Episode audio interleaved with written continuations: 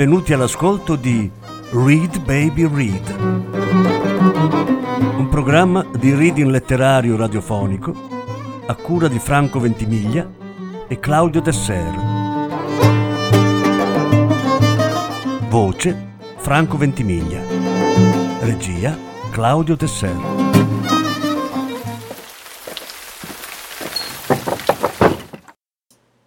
Zoran Živkovic Due storie dal libro Sei biblioteche. Lettura in quattro parti. Terza parte. La biblioteca minima.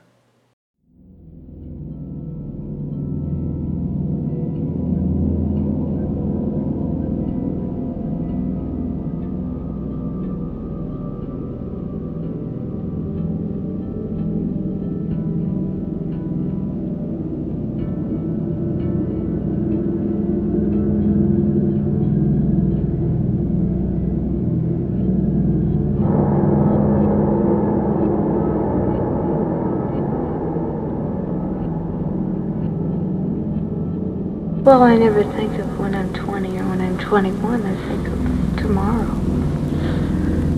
Or this minute. And hope there's tomorrow. Because I don't like what's going on in the world. I'm scared of that more than drug. I'm not afraid of him. I'm just, I'm just scared, you know.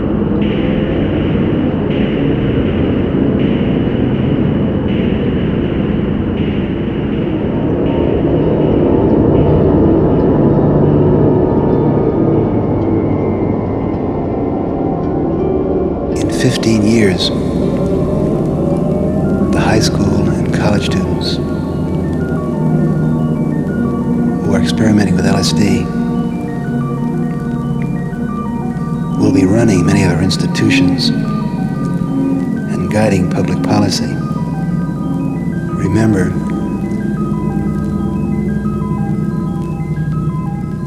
the college students who are using LSD and marijuana today Mi accorsi di avere un libro in più soltanto quando fui già a casa. Nel sacchetto di plastica ce ne sarebbero dovuti essere tre, ma ne vennero fuori quattro. Il sacchetto nel quale l'anziano aveva messo i libri era logoro e stropicciato, persino un po' macchiato esternamente, con qualcosa di nero. Non l'avevo rifiutato per non offenderlo. Come avrei potuto dirgli che non mi importava se i libri che mi aveva regalato avessero preso la pioggia? Tutto naturalmente sarebbe stato diverso se avessi portato l'ombrello con me, ma quando ero uscito da casa sembrava che non fosse necessario. Il vecchio era per così dire in armonia con il sacchetto che mi aveva dato, di età avanzata, con il volto rugoso, la barba bianca, sulla quale i rari ciuffi di peli scuri somigliavano a macchie di cibo avanzato. Anche i vestiti non erano diversi dal suo volto. Indossava un impermeabile lungo quasi fino a terra, usurato e sporco, con qualche toppa, chiuso fino all'ultimo bottone, anche se la temperatura non lo richiedeva affatto. La primavera era ancora soltanto all'inizio, ma faceva insolitamente caldo e gli acquazzoni erano frequenti e improvvisi. Se avessi incontrato quell'uomo in qualche altro luogo, avrei facilmente pensato che fosse un mendicante. L'aspetto indecoroso dell'uomo non dava troppo nell'occhio in mezzo ai venditori di libri usati, che si radunavano sempre nello stesso posto, sotto il ponte grande, tutti i sabati dell'anno, persino durante i freddi mesi invernali. Ci portavano tavoli smontabili, cassa di plastica per l'acqua minerale o semplicemente grandi scatole di cartone sopra le quali stendevano dei giornali, creando provvisorie bancarelle. Se sopra queste bancarelle non ci fossero stati dei libri, la scena sarebbe stata perfetta per un mercatino delle pulci. L'aspetto però ingannava. Non si trattava di comuni mercanti che sapevano su quello che vendevano giusto quanto serviva. Non lo si sarebbe mai detto dal loro portamento trascurato che li faceva assomigliare a vagabondi, e nemmeno dal luogo in cui si trovavano. Ma conversando con loro avreste capito subito che erano grandi intenditori di libri. Mostrando interesse per qualche opera esposta, ognuno di loro era in grado di offrire una moltitudine di dati sul suo autore, sull'editore, le critiche, l'accoglienza dei lettori, le eventuali precedenti o future edizioni e sul destino generale del libro in questione. A volte si poteva perfino ascoltare la storia dettagliata del volume, che risultava più interessante di tutto il resto. I dettagli erano precisi, era come aprire un'enciclopedia della letteratura. Niente veniva nascosto o abbellito, come ci si poteva aspettare da persone che tengono esclusivamente la vendita della loro merce. A volte si poteva avere la strana impressione che ciò che dicevano avesse veramente l'intenzione di dissuadere dall'acquisto.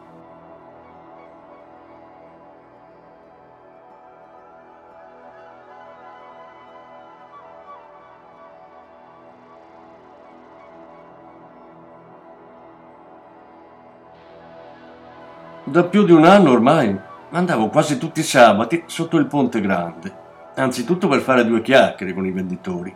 Alla fine compravo anche qualche libro, non tanto perché ne fossi realmente interessato, ma per premiare quelle persone nelle cui parole trovavo stimolo per ciò che cercavo di scrivere. Col tempo ero entrato in confidenza con alcuni di loro che trovavo sempre lì e così da cliente fisso godevo della loro ulteriore benevolenza.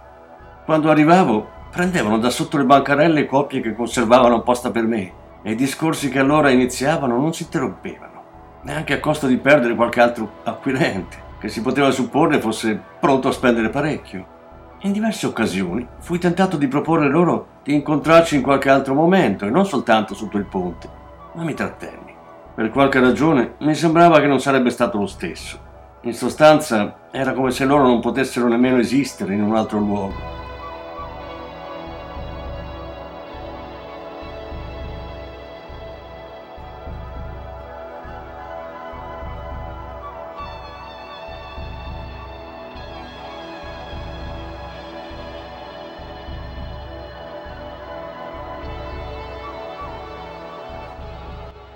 Il vecchio non l'avevo mai incontrato prima. Dato che tutti i posti sotto il ponte erano occupati, lui stava verso la fine, là dove non c'era più alcuna protezione dall'alto, come se fosse stato emarginato dagli altri venditori. Avrebbe potuto stare lì soltanto fino all'arrivo della prima pioggia, che lo avrebbe costretto a spostarsi velocemente. Non gli sarebbe stato difficile, perché era l'unico ad avere una bancarella mobile. In verità si trattava di un carretto che una volta era servito per vendere gelati un cubo di legno con due grandi ruote e due lunghi manici per spingerlo. L'ultima volta che ne vedi uno ero ancora un bambino. I colori sgargianti con i quali questo veicolo era stato originariamente decorato adesso erano sbiaditi o scrostati, però sul lato anteriore si potevano vedere lo stesso i contorni di un cono dipinto, con tre grandi palline sovrapposte una sull'altra. Gli altri venditori mi lasciavano guardare i libri indisturbato, non mi offrivano mai niente mi parlavano soltanto quando domandavo qualcosa o quando sceglievo un'opera. Era un'abitudine generalmente accettata. Il vecchio evidentemente non ne sapeva nulla, oppure non ci badava.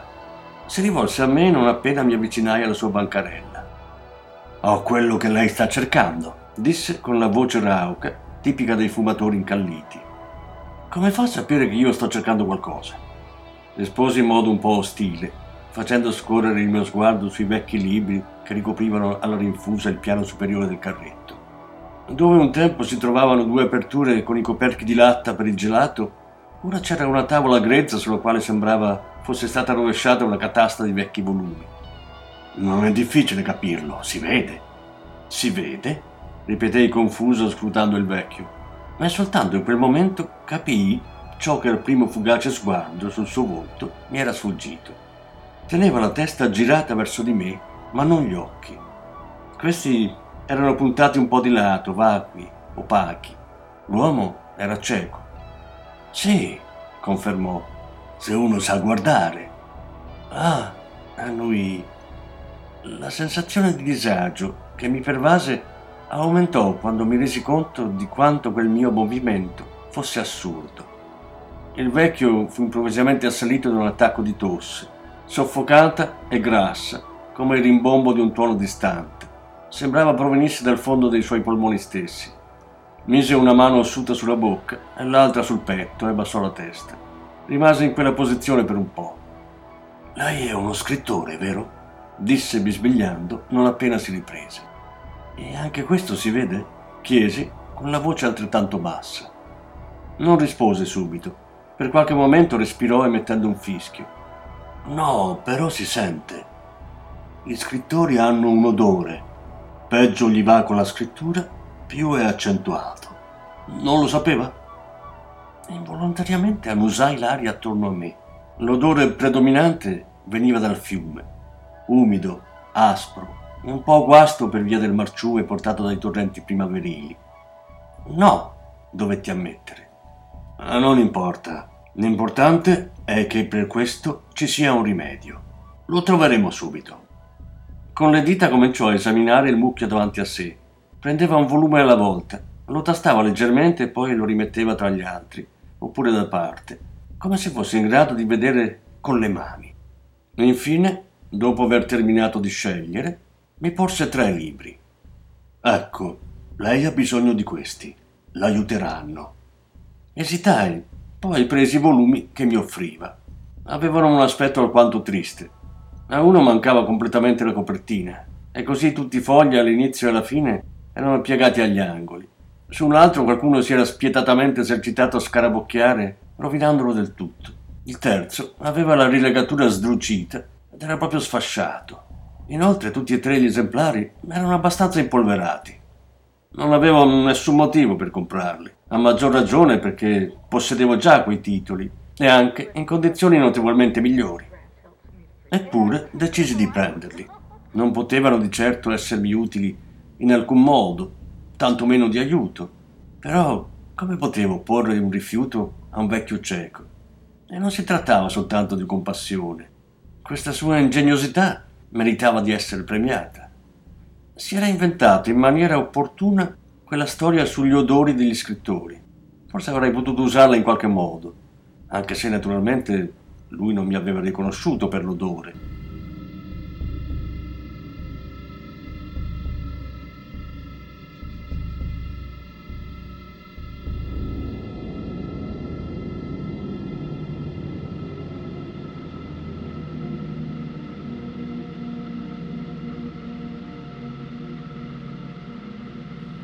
Quando poco più tardi, affrettandomi verso casa, ripensai a quanto era appena accaduto, mi fu chiaro l'unico modo in cui aveva potuto scoprire che lavoro facevo.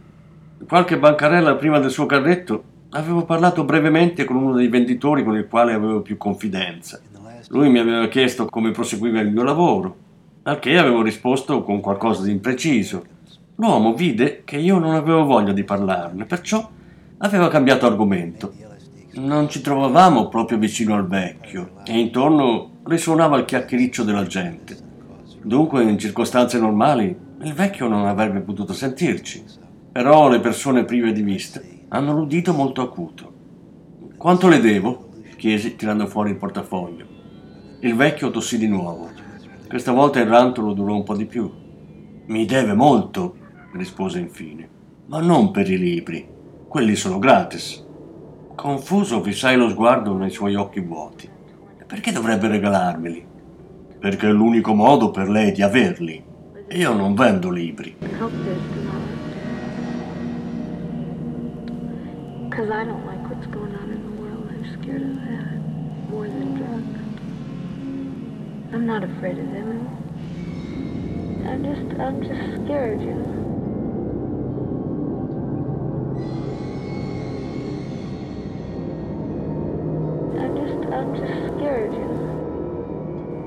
Mi aspettai che aggiungesse qualcos'altro, ma lui ovviamente ritenne che questa sua risposta fosse sufficiente. Mi mette in una situazione imbarazzante, dissi dopo una breve pausa. Non saprei come sdebitarmi. Lasci perdere adesso. Mi dia piuttosto i libri che glieli metto in un sacchetto. Tra poco pioverà e potrebbero bagnarsi, e questo sì, sarebbe un vero peccato. Guardai verso la parte del cielo che non era nascosta dal ponte. Le nuvole cominciavano ad addensarsi, anche se c'era ancora qualche schiarita. Non sembrava che la pioggia fosse imminente. Tuttavia non dissi niente, perché il vecchio sembrava molto sicuro di sé. Può darsi che le persone cieche non soltanto sentano bene, ma riescano anche a fiutare la pioggia.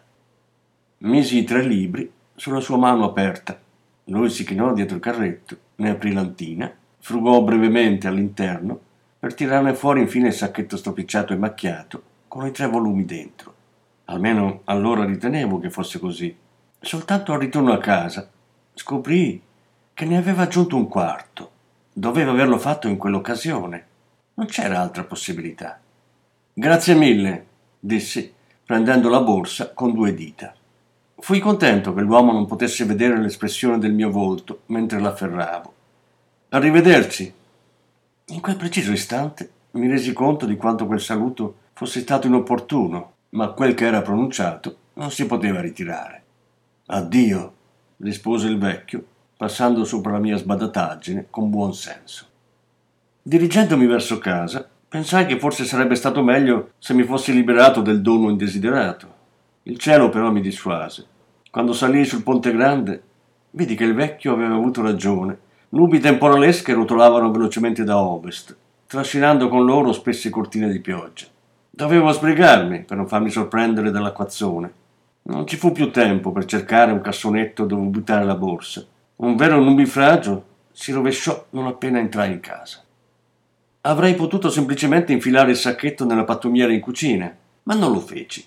Ciò che fuori ero pronto a fare senza scrupoli, in casa all'improvviso mi sembrava disdicevole, sacrilego, per dire la verità.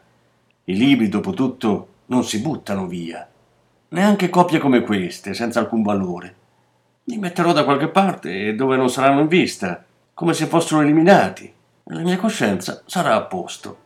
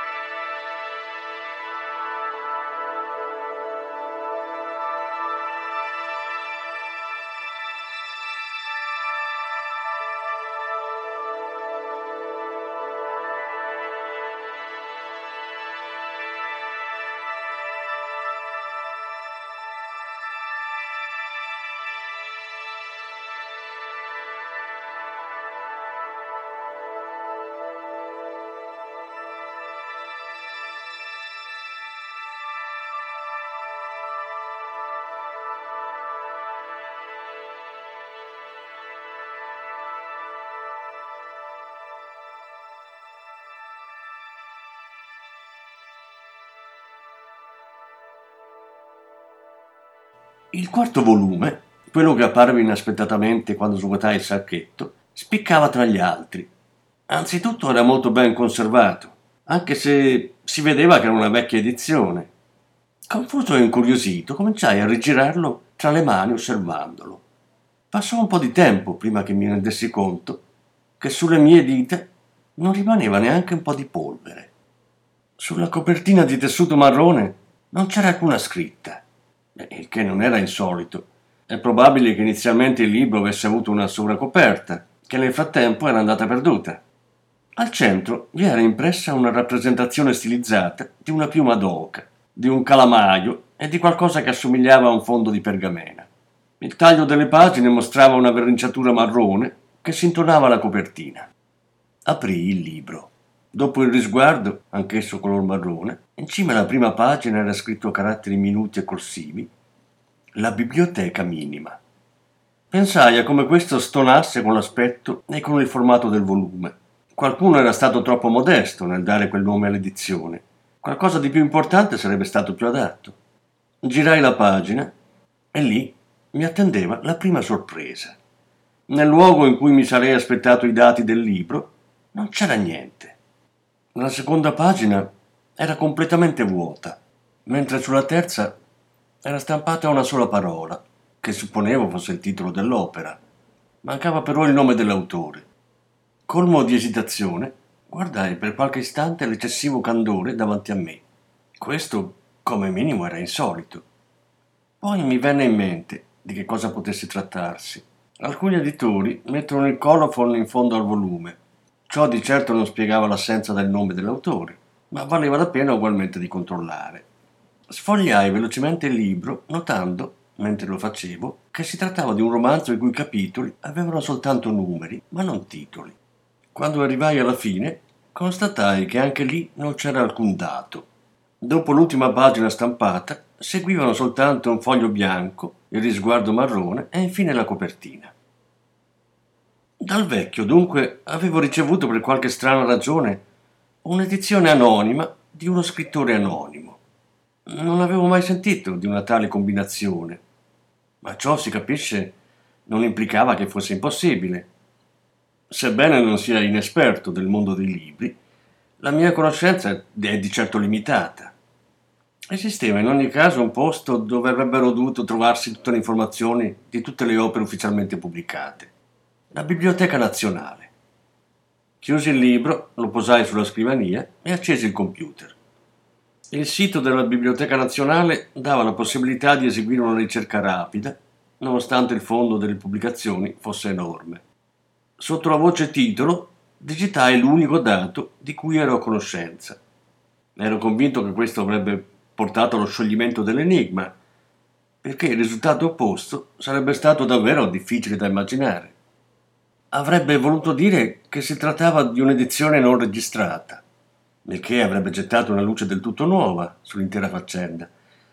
È vero, l'aspetto del vecchio non era ineccepibile, ma dubitavo che sarebbe stato pronto a gettarsi in loschi affari per i libri. Oltretutto gli altri venditori sotto il Ponte Grande che andavano orgogliosi della propria onestà, non gliel'avrebbero permesso. Eppure, circa mezzo minuto più tardi, sul monitor apparve il messaggio che l'opera da me cercata non era stata introdotta nel catalogo della Biblioteca Nazionale. Feci un respiro profondo e mi passai una mano tra i capelli. Una cosa stava diventando spiacevole. Eh, poteva darsi che in fondo mi fossi sbagliato nei riguardi del vecchio. Mi ricordai alcuni momenti della nostra breve conversazione sui quali ero passato oltre con superficialità, anche se forse avrebbero dovuto suscitare i miei sospetti. In ogni caso, mi era difficile credere nella disonestà dell'uomo cieco con il carretto dei gelati. Godeva della protezione del mio intuito, che sbagliava molto di rado. Senza togliere gli occhi dallo schermo, sul quale pulsava monotono il messaggio dell'insuccesso della ricerca, tentai di evitare la conclusione, apparenza inesorabile, che si trattasse di qualcosa di illecito. L'unica circostanza attenuante che mi venne in mente fu che il libro mi era stato regalato e non venduto, il che escludeva un suo interesse personale. Il che, tuttavia, non poteva giustificare l'omissione del titolo dal catalogo della Biblioteca Nazionale. Alla fine, come un naufrago che si attacca a una pagliuzza, pensai a qualcosa di assolutamente incredibile.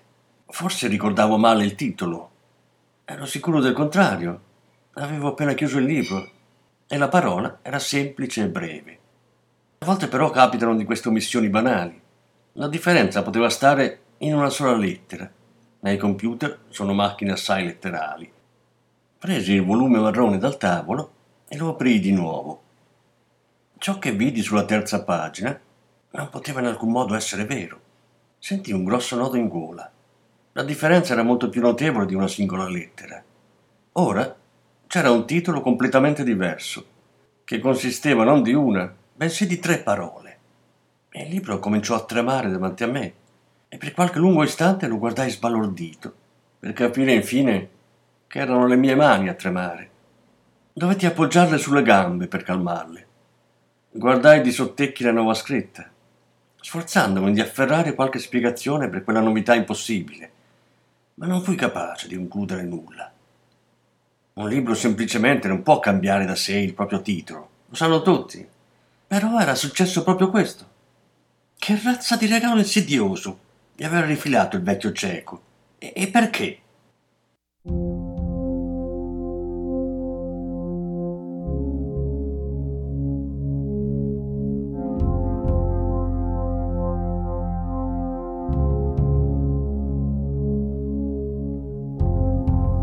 was right and I was right.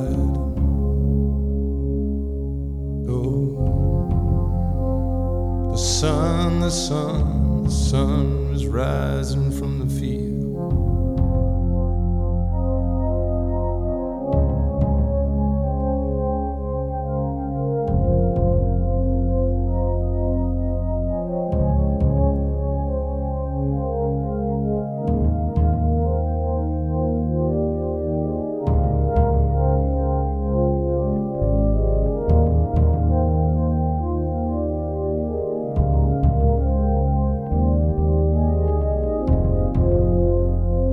I got a feeling I just can't shake. I got a feeling that just won't go away. You've got to just keep.